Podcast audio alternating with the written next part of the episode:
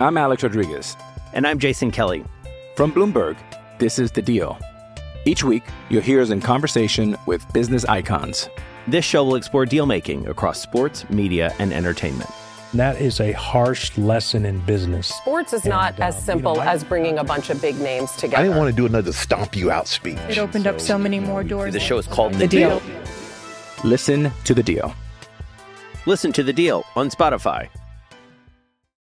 With threats to our nation waiting around every corner, adaptability is more important than ever. When conditions change without notice, quick strategic thinking is crucial. And with obstacles consistently impending, determination is essential in overcoming them. It's this willingness, decisiveness, and resilience that sets Marines apart. With our fighting spirit, we don't just fight battles, we win them. Marines are the constant our nation counts on to fight the unknown. And through adaptable problem solving, we do just that. Learn more at marines.com. O'Neal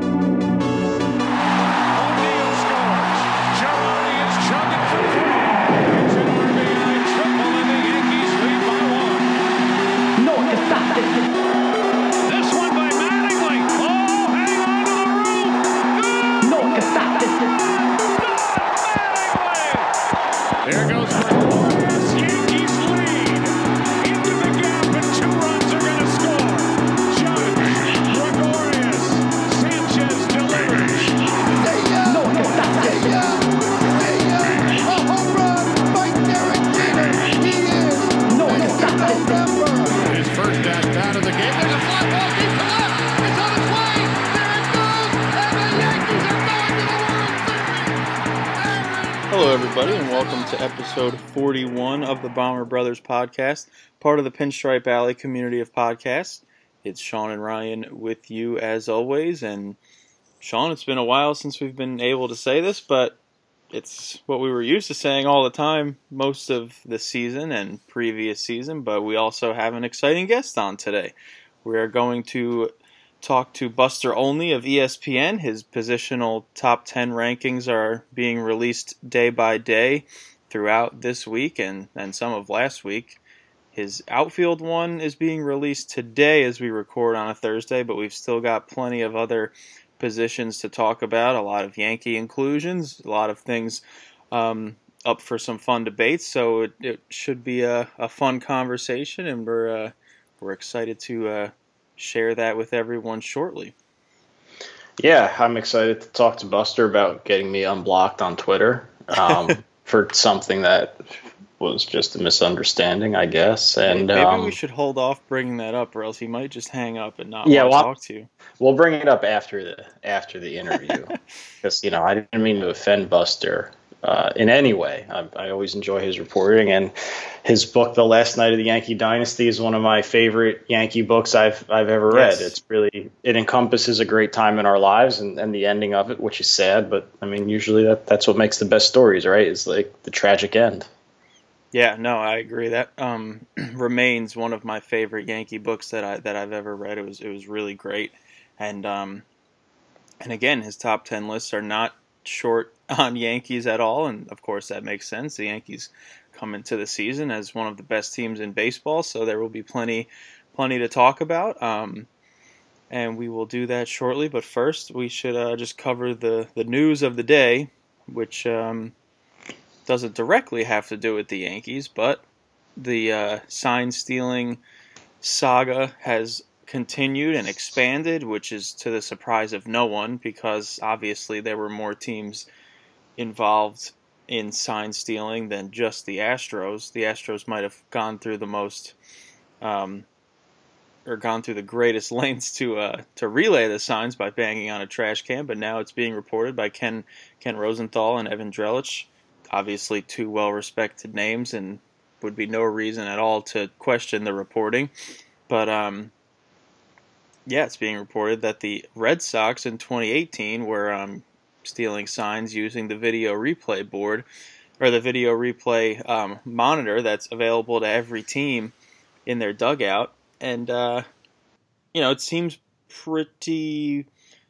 They, you know, the whoever these sources are were part of that 2018 Red Sox team, so it seems pretty pretty likely that this indeed did happen. But um, but it all they also seemed to make it pretty adamant that this wasn't a factor in the postseason because there were um, officials from the league in the replay rooms monitoring it. Now, the story also goes into detail saying that um, the Red Sox could have had a system to kind of get around that. Some some of these officials leave the room at times. Others don't didn't seem to be too much of a barrier between teams stealing signs. But bottom line is, um, the Red Sox were stealing signs during the 2018 season. It also mentions the Yankees of doing something very similar from uh, as early as 2015 before MLB sent out um, a memo after the 2017 season addressing the issue. So it's obviously a rampant issue in, in baseball. I, I hardly I can't believe that this is the end of it in terms of finding um, other teams that did this. But as of right now, it's uh, the two teams that have knocked the Yankees out of the playoffs in the past three seasons. Well, I mean, I, I have a lot of thoughts on this. It's really this one is more convoluted than the Astros one because I feel like the Astros were blatantly, blatantly going past what anybody could even deem as remotely acceptable with the trash can, the instant nobody on base, that whole thing.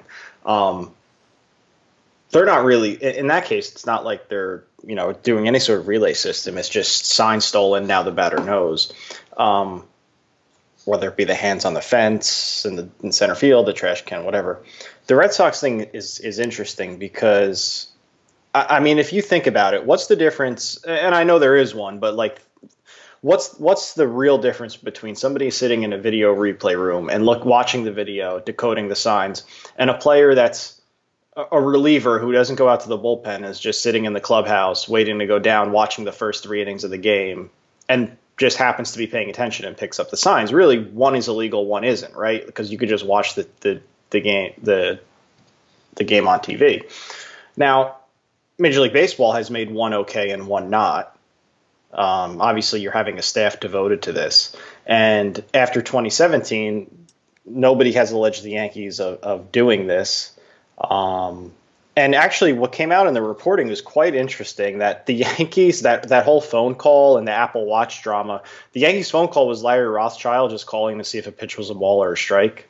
So mm-hmm. it wasn't like the Yankees were doing some egregious thing, but they got punished because they shouldn't have done that, and, and you know, rightfully so. It doesn't matter what your intentions are. If you break the rules, you break the rules.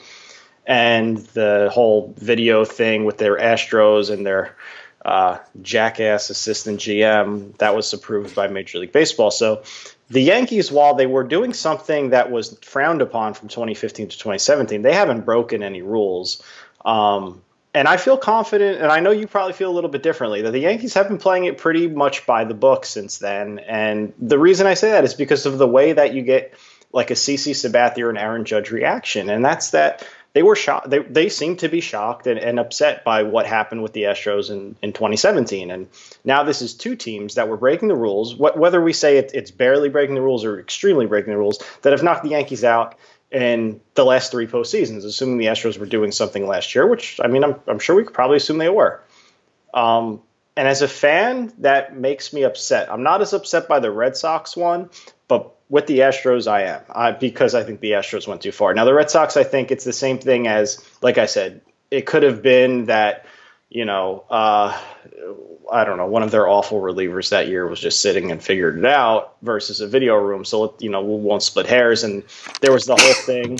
Bless you. There was the whole thing with um, with Severino tipping his pitches in Game Three, but Severino had a lot of other problems in Game Three, including not knowing what time the game started. So I don't I don't I'm not too worked up over this one. I I think that my main takeaway from this is yeah, teams are being cheeky, but uh, it seems like the Yankees are pretty much in the clear, which as a fan and oh, we you know, we haven't even mentioned it, but Domingo Germán's been suspended for for half the season. But as as a fan with a team with a complex moral standing, we'll, we'll say for the Yankees with with Chapman and the least, yeah. and and maybe bringing on Hader. Um, it, it, makes me feel better, and here's something I can hang my hat on, I guess, which is is not much to say, but it's a little, it's it's the little victories in life. yeah, well, I'd much rather have the Yankees banging on trash cans than uh, yeah. some of the other things that have that they've uh, been involved of course, in. Of course. Um, but no, no, I, I get what you're saying, and I definitely, I definitely agree that this, um, that the Red Sox method is is far less um, eye opening and, and egregious, I, I guess you could say, than, than what the Astros were doing. Um, and you're right, there didn't there didn't seem to be any immediate um, relay system to, to hitters once they picked up the signs in the video room. It was they they picked up the signs.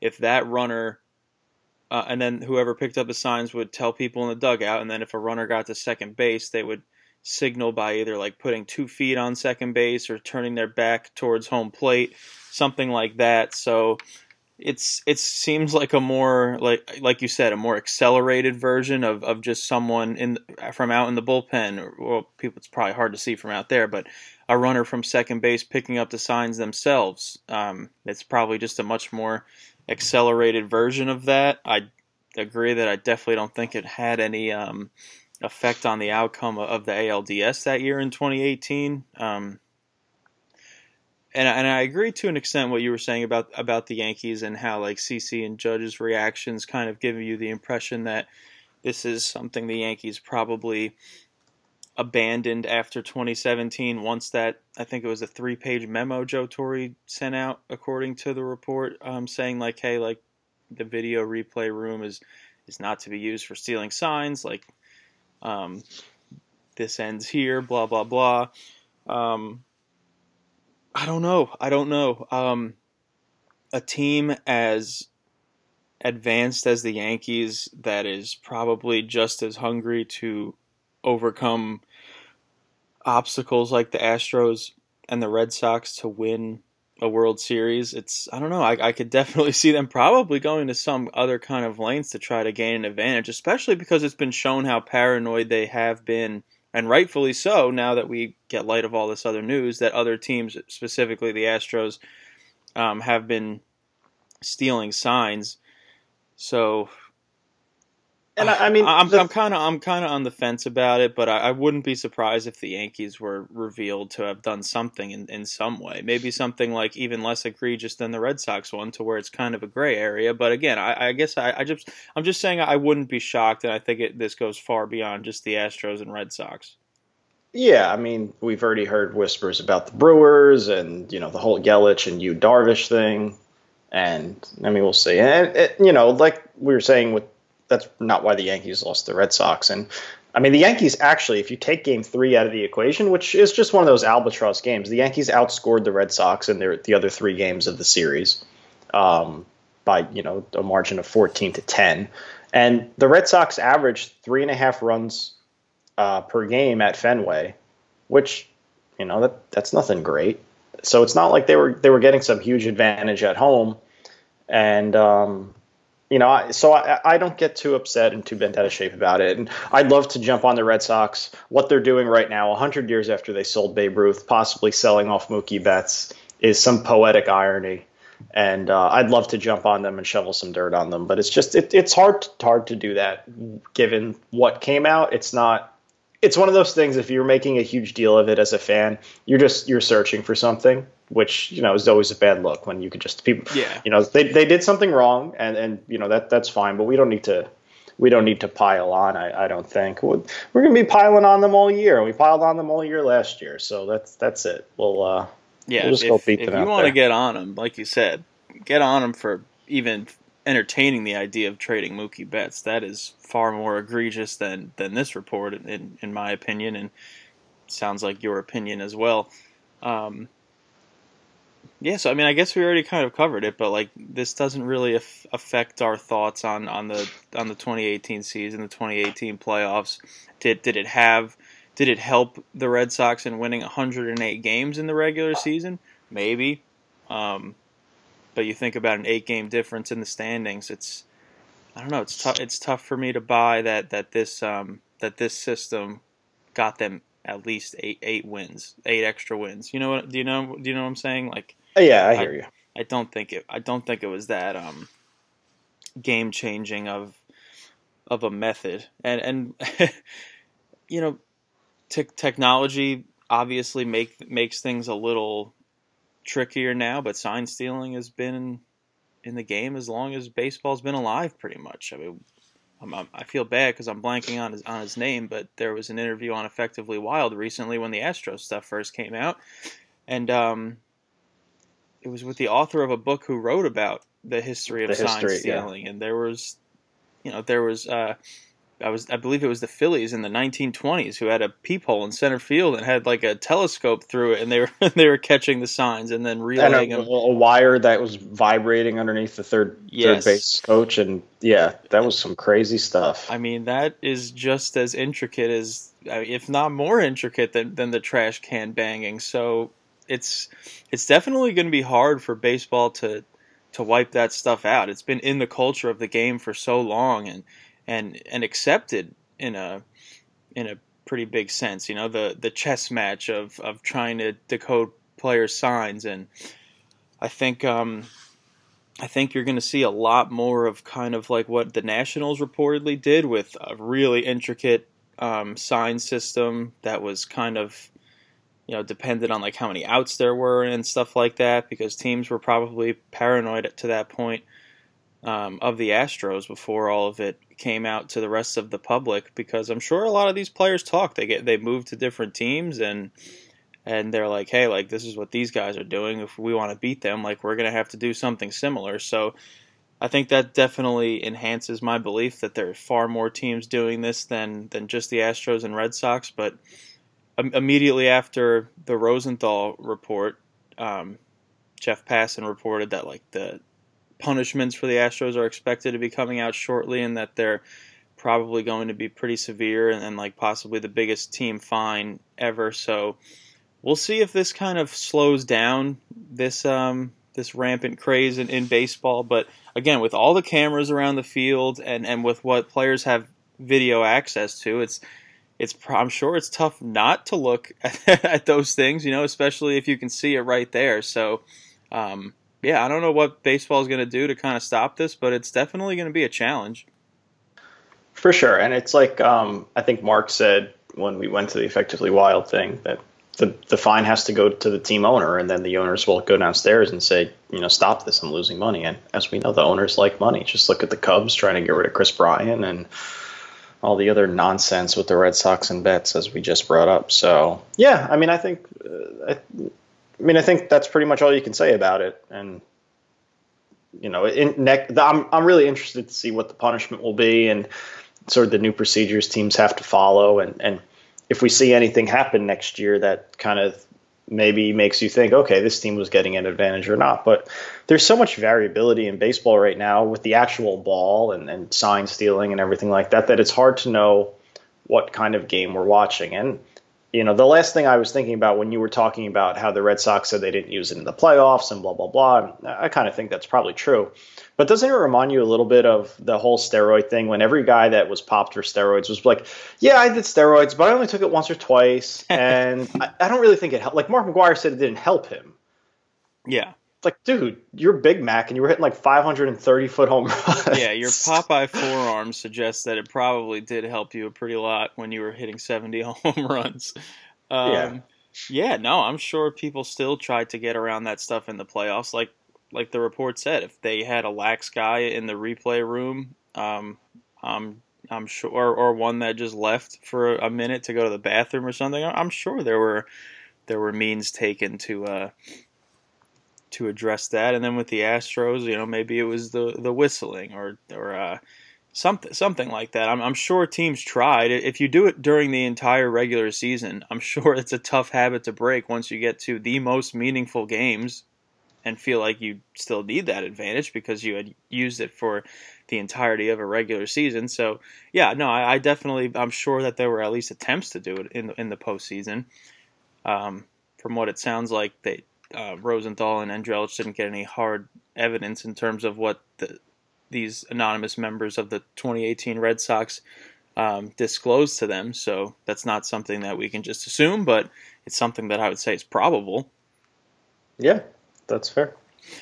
All right. Um. Well, we, before we uh before we get to the Buster thing, you brought it up. It, it kind of happened shortly after we recorded last week. But um, did you want to you know discuss the 81 game suspension for Germán because of the violation of the domestic violence policy. I mean, we made our thoughts on him pretty clear when uh, when this when this happened. Um, but yeah, it's a 81 game suspension, so now he'll miss the first 63 games because of the time he served um, last season and missed all of the postseason. So not going to be seeing Domingo Germán for a while. I'm kind of grateful for that, but uh, but your thoughts on it? I mean, I I think it's obviously it's the longest suspension without a police report. So we have the least detail about this. And if anybody listening wants more detail, go read Lindsey Adler's report that she put out yesterday about why a lot of this is kept private and it's it's for the victim as much uh, and it's also for the the accused because things could leak out that wind up not being true. Uh, in this case, obviously, most of what has leaked out, which is very little, probably is true, and it's probably much worse than what's leaked out.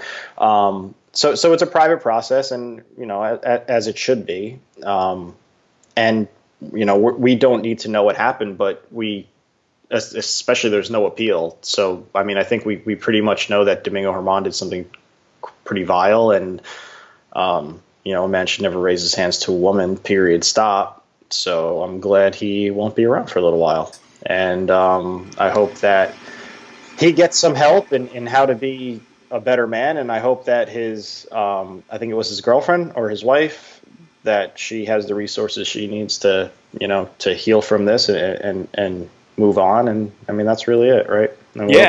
Say like I, I don't want to watch him pitch for the Yankees, but I know life doesn't work that way.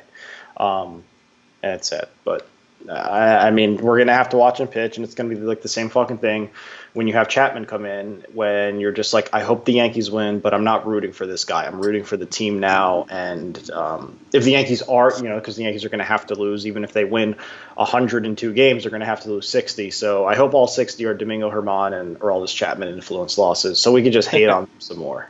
Yeah, yeah, no, that definitely causes a a moral dilemma when they're on the mound. And like you said, it's one that I, I wish the Yankees would just avoid. And I, I particularly don't want to see Germán pitch anytime soon. But the, like you said, the most important thing is is the victim of, of this, um, you know, getting the help she needs so she can move on. It's going to be a lot tougher for her to move on from this than us, like feeling like, oh, now we have to watch Germán pitch. Like obviously, her getting that help is much more important. That's why it kind of bugs me when something like this happens and the conversation is immediately like, oh, who's going to be the fifth starter now? Oh, like who's going to take those innings now? It's like there's more important things to talk about. Um, well, the Yankees answered that by going out and getting that minor leaguer from the the Angels. I forget the guy his whose name. I already forgot.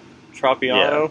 Yeah. well, yeah. When when uh, Heyman tweeted that last night, I'm like, who the hell is this guy? What, like, what is Heyman just making up things? This guy here is dead.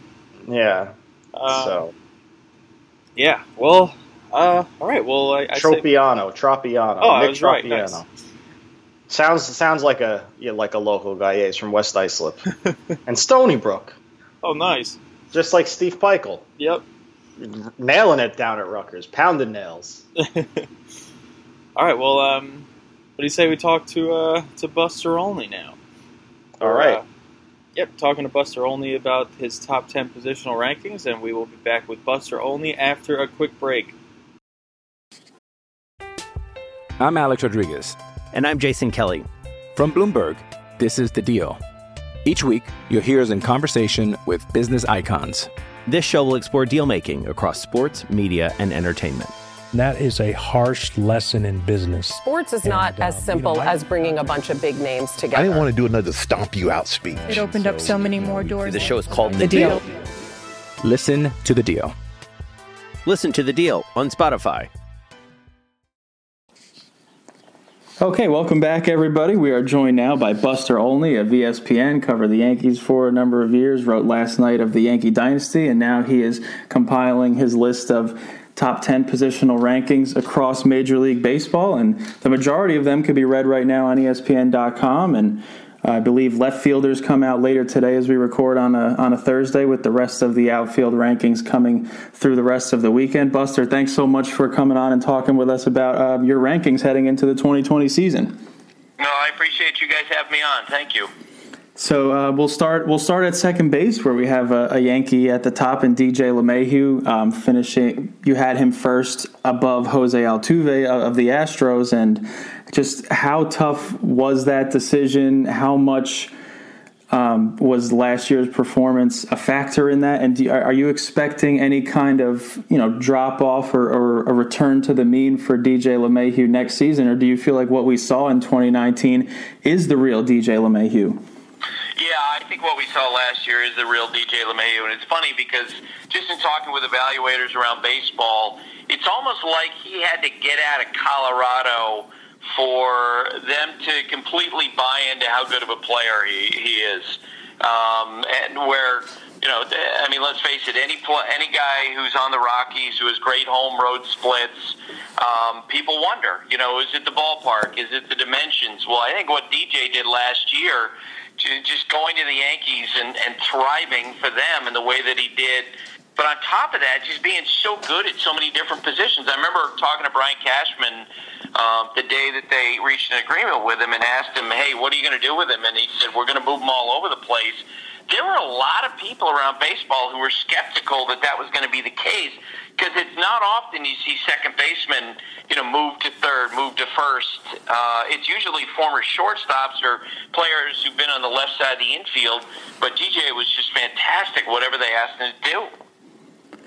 Yeah, and it's it's funny you never hear someone having to leave Colorado to become a better hitter, but that's exactly what happened with um, with DJ LeMahieu, and you know just keeping things on on LeMahieu again for a second. If in, in your eyes, if, if LeMahieu comes out and, and has a monster April and May and, and is performing like he did in 20, 2019, do you do you sense that the Yankees would maybe try to move quickly to extend him as he's uh, coming towards the end of his two year deal? Yeah, I kind of wonder about that time period after uh, the arbitration process if there's going to be a conversation between DJ's reps and the Yankees. Uh, because we know this. I mean, he really was the one who pushed his way to New York, uh, where he made it very clear, I, I guess, during his negotiations that that's what he wanted to do considering how well it went last year and how much he wants to win, and now he's got Gerrit Cole on the on the staff, and you know, I, I I don't know how you guys feel, but I really feel like that on paper the Yankees are as perfect a team, well-rounded a team on paper uh, as those late '90s Yankees teams. I got to believe DJ is going to want to stick around, and after you know being around him, you know, all through 2019 and getting a firsthand look at what a, a great baseball dirt ball he is, um, that they're going to want to be able to work something out with him. So I, I am curious about uh, you know when those conversations will kick off.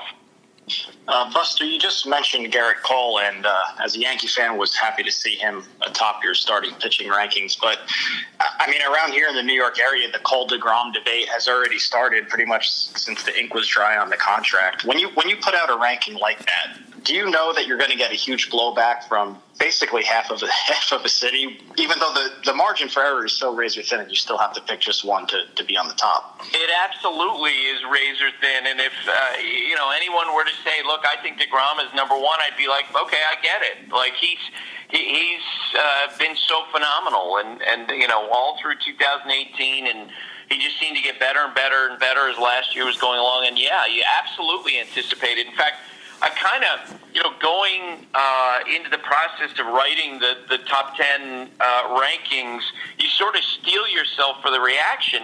And I think that probably the greatest reaction is going to be when the right fielders come out. Because, guys, think about this Mookie Betts, Cody Bellinger, Christian Yelich, Aaron Judge, Ronald Acuna Jr., it's impossible. Like, you know, picking between DeGrom and Gerrit Cole is impossible because you can make a strong case for either guy and half the, you know, half the fans in New York, as you say, are going to be upset with you no matter which way you go. One of the one of the Yankees that was pretty far down the list, I think he was last and the best of the rest, was um, Luke Voit over there at first base. Now, obviously, in the second half of the season, Voit was battling some injuries um, and never really could regain um, regain his form from the first half and, and the end of 2018. How much would you say his injury affected your rankings and his performance thereafter um, to put him kind of lower down on the list? huge. Uh, I think it made a big uh, a big impact because let's face it. I mean, the first half of the season, he was one of the most important players on the team. Uh, but I do think, and, and I, I dealt with this when I was putting Fernando Tatis Jr. You know, dealing with where to put him on the rankings at shortstop, and where do you put uh, Vladimir Guerrero Jr. among the rankings uh, players at third base. I still think that in the end you have to do it uh, for an extended period of time uh, in order to be you know near the top of the list. And and so I think that if Luke Voit had gotten a full season in, I think he would have been the top ten. I think if uh, Fernando Tatis Jr. had gotten a full complete season, then he would have been higher up than the best of the rest among the shortstops. Um, you know, once once you get some time in, I think you get the benefit of the doubt. But uh, just in talking with evaluators, I think as much as we talk about you know potential or high impact in a short period of time, they do want to see an extended period. You mentioned Tatis over at over at shortstop, and uh, Gleyber Torres was was included in your in your best of the rest over at that position. He. Oh, um, again another um, another young young guy who's only been in the league a couple years but i mean you know we've seen the we've seen the projections for him over the next couple years 40 home runs. We saw what he can do last year. How quick do you think torres is going to rise up these rankings as you keep doing them in, in the future? And, and how tough was it to uh, to make that list like like you said in right field? It's almost just as stacked over at shortstop yeah, and I, I really feel like that shortstop and, and uh, right field are the two diff- most difficult positions to to go through because they're so stacked. Uh, you know, to have uh, Francisco Lindor and uh, Marcus Semien of the Oakland Athletics and on and on and on. I mean, when I uh, when those rankings came out and Tatis Jr. was in the best of rest, I had Padre fans just coming at me going, wow, you know, what are you talking about? How could you not have him in the top 10? Well, look at the list. Like, look how many great players are at the list. I can tell you this, that when I started the process, I thought for sure that, you know, I'd have Gleyber Torres higher, but then you're going through it and you're like, oh, yeah, then there's that guy. And then there's that guy. And Tim Anderson, you know, a batting title winner, he's near the, you know, the bottom 10, bottom half of the top 10. Um, you know, which just reflects the, the, the excellence overall in the position. I do think that Gleyber could climb – the one X factor, the thing I wonder about is that when Francisco Lindor winds up settling someplace, because eventually he's going to move on from the Indians, whether he's traded or whether he becomes a free agent or walks away. Um, I, I I really feel like that he's such a perfect fit for the Yankees in free agency. Gleyber Torres might wind up being at the top of the rankings, but at second base after the if in fact the Yankees at some point wind up landing him that would obviously be a, a, stacked infield. Moving moving now behind the plate, Gary Sanchez, number five on your top ten catchers. Obviously, a, a, prolific bat. We saw what he can do, especially in the early months of the season. There are concerns about his defense. He greatly improved his blocking last year. His framing numbers seem to suffer as, as a result. But you know, how much of a concern is it for you is the consistency behind the plate and some of these prolonged slumps he goes into at the plate? And, and what do you think it's going to take for him in your eyes to become a top two or three catcher in the league? Yeah one of the things that i've always heard from catchers through the years is you can't let your offensive struggles affect your defense. And just in watching gary play at the you know the beginning of his career it seems like that that at times is an issue where you know, when uh, and we saw this in the postseason when he was really struggling. You could see the frustration on his face. That seemed to be when his defense suffered. Um, and I do think that you know when I did the rankings and I got feedback from uh, evaluators around baseball that uh, you know that that definitely affected his ranking. But I would say, and I wrote an essay about this at the top. Um, that with the electronic strike zone uh, imminent at some point, and I, my guess is the 2022 or 2023 season, in some respects, once we get past uh, where, where you see the electronic strike zone being used, all those subtle parts of the position that Gary probably is not as good at as other people are, those have become obsolete. Like Gary Sanchez of 2019 is almost like the perfect catcher for baseball in 2023, 2024 when it really is going to become uh, more of an offensive position, and there's not going to be as much. Uh, there doesn't have to be any concern about framing because uh, you know you're not going to be able to try to uh, not going to be in a position where you're going to have to try to convince an umpire that a ball on the edge is a, a strike. And moving over to the bullpen, where the Yankees, not surprisingly, had a couple entries on your list. We had Chapman at three, Britton at eight, Kahnle among among the best of the rest, who, like you mentioned, probably won't suffer from the three batter minimum because he's so effective against both lefties and righties. But just just focusing on Britton at, at number eight, we saw him kind of return to that elite level that he, or at least near that elite level he was at in 2016 as he continues to move further and further away from his Achilles injury. Do you feel like another full season of Britton pitching to the way he did last season could wind, you know, push him into maybe the top five come next season?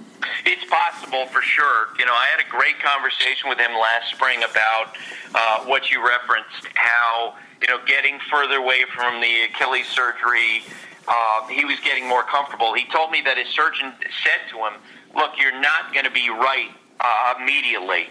You're not going to be all the way back. It's going to take you some time." And he, at first, you know, had that competitive nature in an athlete to say, "Oh yeah, well I'll show you."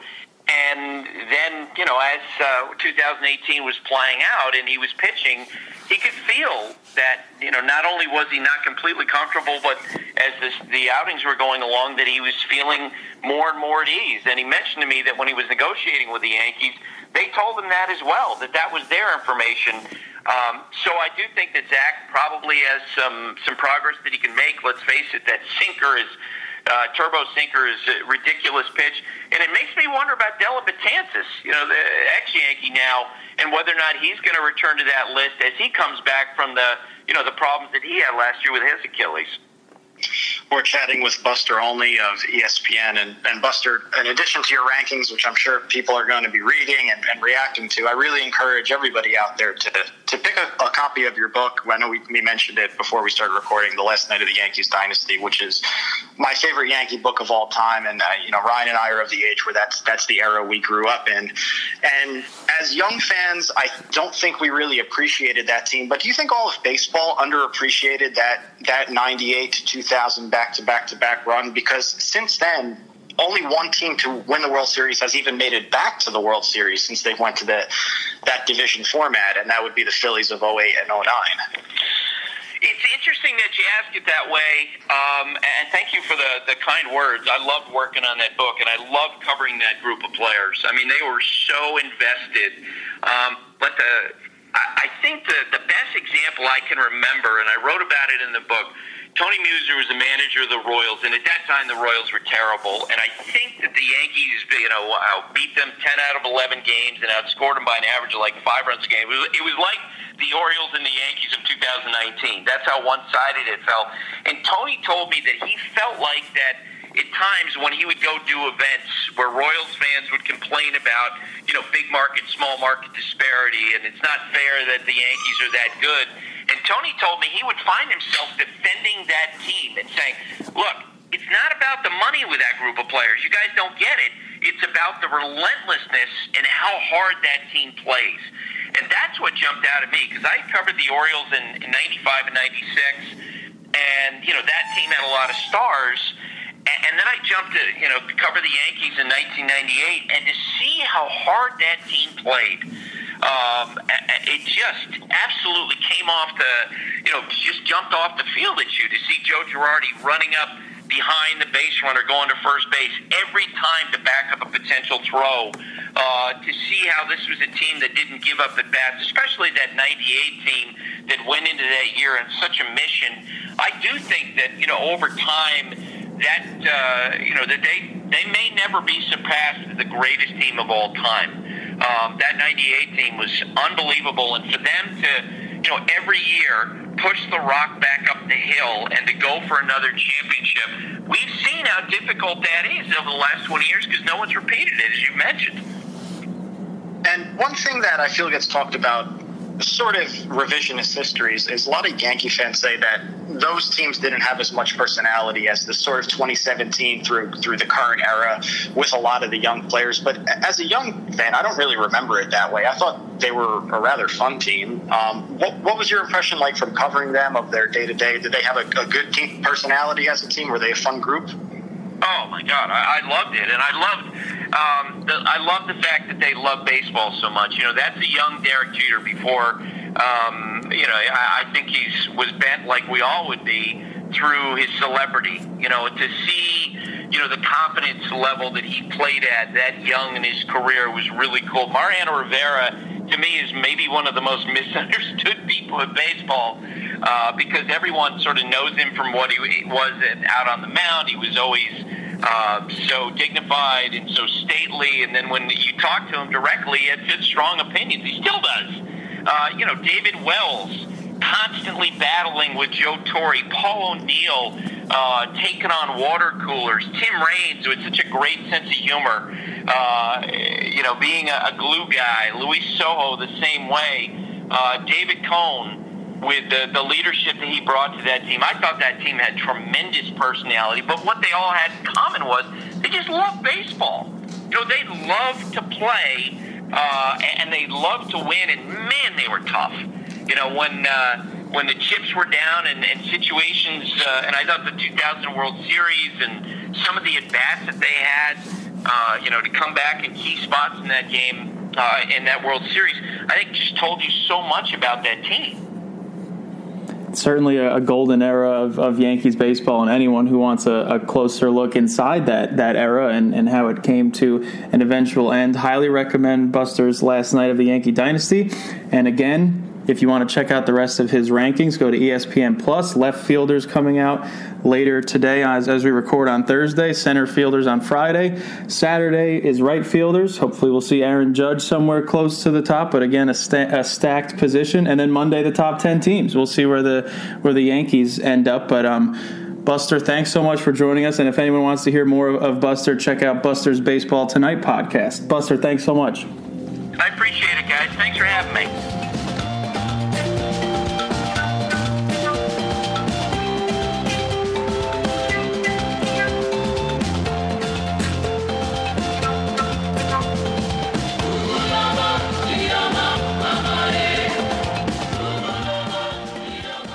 All right, a huge thanks again to Buster Olney. Everyone can check out his top 10 lists at, at ESPN and um, subscribe to be an ESPN insider to get more um, cool content like these like these lists that are always make for fun debates. And and Sean, I found myself on, on both sides of the fence on this one. With second base, I kind of thought Altuve would be number one. I mean, obviously, LeMahieu had an MVP caliber season, and, and Altuve's defense – which is kind of highlighted by the new outs above average metric for infielders, is um, uh, definitely an inferior defender than LeMahieu. But it, I guess it was just tough for me to put LeMahieu at one after one season, even though it was a fan, absolutely fantastic one.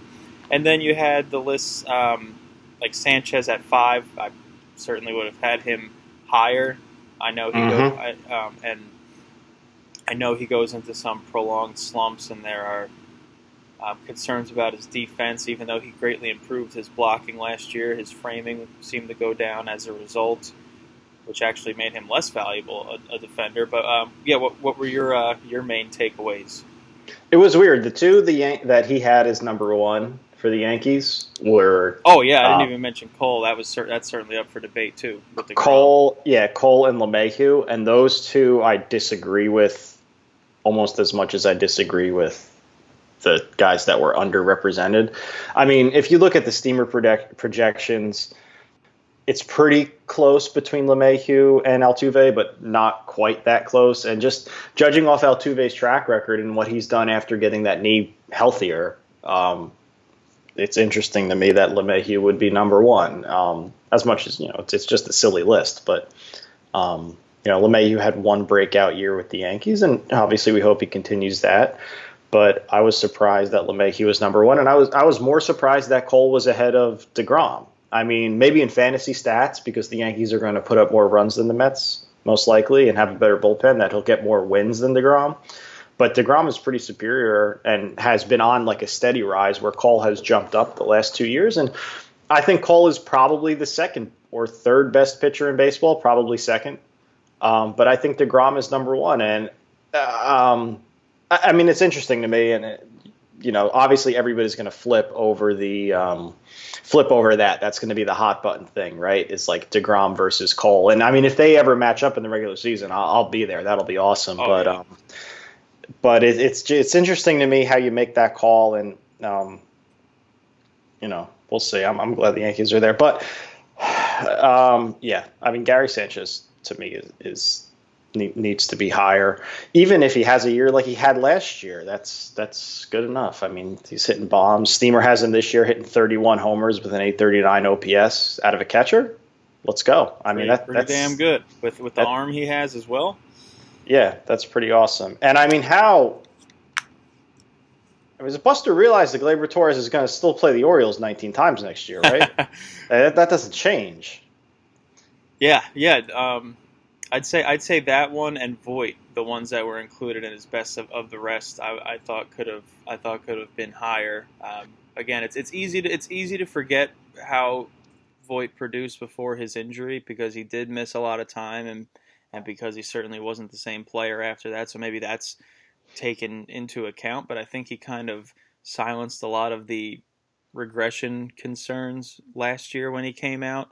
Um, Well, I, mean, Steamer has Voit as like 0.8 WAR next year with only 92 games played and a 787 OPS, which would be lower So than his OPS from this year when he, you know, when he played the second half of the season hurt. Only he's hitting 17 home runs, which is shocking to me. And that's I, I reached out to the guy that that does Steamer to see if he'd come on the podcast, not to attack him, but I'm just curious as to how like a recent injury factors into that because Steamer also has Giancarlo Stanton, who missed almost the entire year, hitting four, 49 bombs with the 944 OPS, which I'll sign up for right now.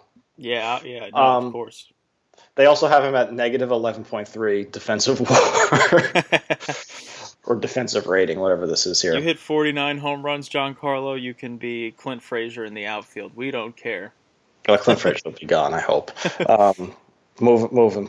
Um, so yeah, um, I, I don't know, but everybody seems to be down on Voit except for us and a couple other people at Pinstripe Alley. So listen to us.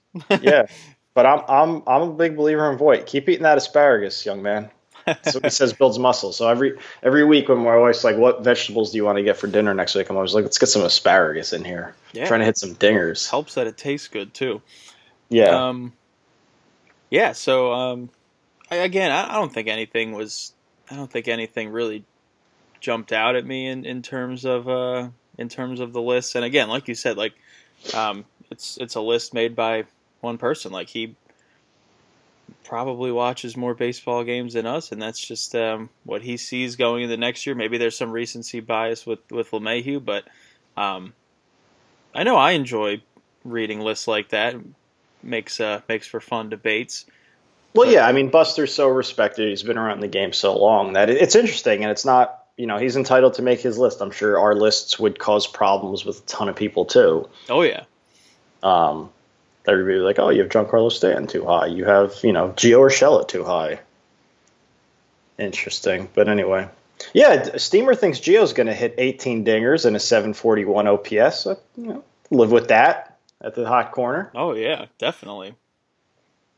So they Uh, have they have Andujar playing 128 games and Urshela 134. So I guess they think Andujar is going to play some DH in first base, especially if Voit is only at 92 games. Yeah, Steamer must be very confident in, in not only Stanton's health but his ability to play the outfield every day. Um, Or or they're going to play Andujar at first or third, and we'll, and we'll see. uh, well, Have you seen the Yankee Steamer projections, by the way? No, I haven't. I was about to ask um, what are Mike Ford's because that might tell you how much they think Andujar is going to be at first base. Uh, only 26 games, Okay, yeah. So then, five homers, um, 825 OPS. Interesting. Yep. Um, you want to guess the top five Yankees in WAR? Sure. Um, it's gonna be I, I'm probably. listeners. uh, Well, I kind of Judge- get big hint on one. Yeah, I know. Stanton's hitting 49 home runs. I'm guessing Judge and Stanton are going to be on there. Two for two. Uh, Gleyber. Three for three. Um, This takes defense into account. yeah. LeMahieu. Four for four. You actually named them in order. So I Wow. think cheating. No, I, I have I not don't. I hear some trash cans in the background. um, yeah, bang twice if, if the fifth one is uh, if it's Sanchez. God damn it! How'd you get that? All right. All right. I'll tell you. Urshela is next. If you get seven, I know you're cheating. So I think you'll probably get it wrong on purpose. But who do you think is seventh? Uh,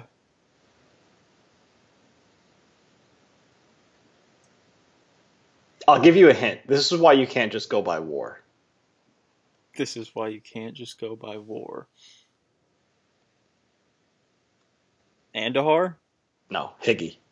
Oh wow. because they're giving him the, they're giving him the catcher positional adjustment, Yeah. even though they have him with a 695 OPS and eight home runs because he's a catcher. It bumps up his WAR. Right. All right. Well, all right. I got five for five. I'm gonna put that on my on my tombstone. Five for fighting. All right. Well, uh, we got anything else other than what we're looking forward to this week? I don't think so. I uh, I think that's all that's going on in Yankee land. I mean, it seems like the trade market's picking up a little bit, and so I think the market will probably start to get a little bit more active. And um, I mean, I know we, we I didn't we didn't record together on New Year's. We just played the hits, and uh, I think my favorite thing was at twelve oh three. I saw a tweet twelve three a.m. New Year's Day. I saw a tweet next month pitchers and catchers report, which is true. We're only a month, Yes. and I think they were the Yankees pitchers and catchers report on the twelfth this year.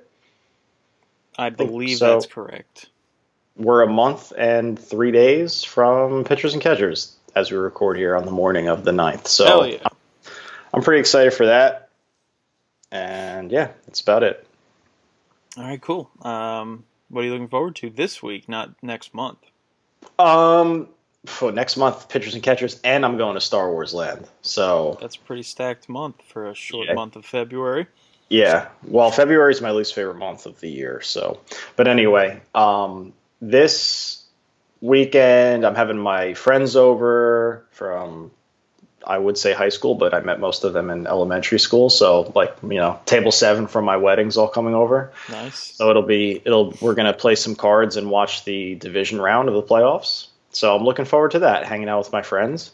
And I've also been playing a lot of NHL uh, so I'm looking forward to playing some more of that. Made some big trades with the Rangers. We're on a little bit of a winning streak now. I got Alec Martinez, which hurts because of the 2014 Cup, but yeah, an easy deal for one. You know, so I had had to go get him. What about you? What are you looking forward to? You know, I have I never thought I would say this because I haven't really been too big on the NFL for for years now, but I'm really looking forward to watching it this weekend. I mean, the wild card round was very exciting. Yeah, this past weekend was amazing. I, every game was a one score game and pretty much came down to the last possession. So awesome. Yes, I'm I'm looking forward to that. Real quick before we go, you you brought up the Stanley Cup. The New York Post ha- did their all decade thing right, right before New Year's, which I Mhm. haven't even talked to you about. But did you see that they put the 2012 Rangers as the final entry on the list and didn't include the 2012 Devils? I, I don't know about you. That's kind of bizarre to me. What May- was maybe what? Well, I, well, remember that team came within t- one or two points of winning the President's Cup or the President's Trophy. The Devils went to the Stanley Cup. Yeah, that was a nice run. But what are they? Are they going by the whole regular season or the playoffs included? I mean, there wasn't really a formula. It was just the most. It was just the most memorable teams, New York area teams of the decade. And even in the All right. explanation, e- um, even in the explanation, the writer said, "Don't shoot the messenger." But um, but the staff picked the Rangers over the Devils, who knocked them out in the playoffs. Blah blah blah. All right. Well, here, like for me, if we're talking about the whole team, that year was actually more memorable than 2014 when the Rangers go to the Cup because in 2014 the Rangers took a little while to get going, and then they, when they got St. Louis, they kind of stumbled again as they got used to it. So that was kind of an up and down year. In 2012, I mean, they were pretty much in, on top of the conference beginning to end. They had the Winter Classic involved, which was one of the greatest Winter Classics ever with the the penalty shot uh, with with Lundqvist making the save. They had two Game Seven wins in the playoffs, the triple overtime game. Like for me, that was a more memorable year than 2014. Even though the the playoffs in 2014 are more memorable than 2012, if that makes sense. So if they're saying it because the Devils kind of had a year like the Rangers had in 2014, where they're up and down, up and down, and then they have this crazy run throughout the postseason, I get it. Obviously, the Devils had a more successful year that year. Yeah. Also had a very exciting Game Seven win in the first round too. They were down three games to two and won one Yeah, two yeah. games in a row in overtime. I don't know. I thought it was pretty uh pretty crazy. well, I mean, the, the Rangers were down three two, and then they won two one goal games, and you know against the Capitals, they're tied at two games apiece, and then they go and you know Richard scores with six point six left. They win in overtime. They had a game, triple overtime game in game three, and then they win another one goal game in game seven. But um, did they have the 2014 Rangers at, in Yeah, that? yeah, they were they were up at like seven, six or seven or something like that. Yeah, I mean, if okay, okay, so then if they're going by that criteria where they count that as six or seven, then yeah, you probably want to count the Devils in that list because then it seems like they're not taking the whole regular season into account. Yes, agreed. If they are, though, then I understand. But then you can't have 2014 up that high. That's just, that's just me. Well, I just wanted to get your thoughts. I was very uh, puzzled when I read that, but um, also, you know, I mean, if you're ta- talking memorable and you're counting the number of people that remember it, people probably remember the Rangers more. you know, there's more than seven fans. right. Actually, I'm going to the Rangers Devils game tonight. Oh, really? Yeah. I hope it's uh, more enjoyable than the Rangers Devils game I went to. I don't know if you've been paying attention, but the Rangers have called up Prince Igor. I did Uh, see that. So now they have the King and the Prince, and I, I wonder if that's why Meghan and Harry have uh, left the royal family because there's just you know there's too much pressure from from over at the Garden with all the royalty we have over there. So we'll see. But I saw a good comparison that Henrik Lundqvist is is the Dan Marino of the NHL, which That's it's that's sad, fair. but but true. I mean, I don't know. All right. Well, uh, thank you to everyone for listening and putting up with our hockey talk to close things out here, and thus, of course, thank you to uh, to Buster Olney. Hopefully, like Sean said, the trade market's heating up. Maybe we'll have some trades to talk about. Looking at J Hap, and um, and we'll uh, we'll talk to everybody next week. See you later, everybody.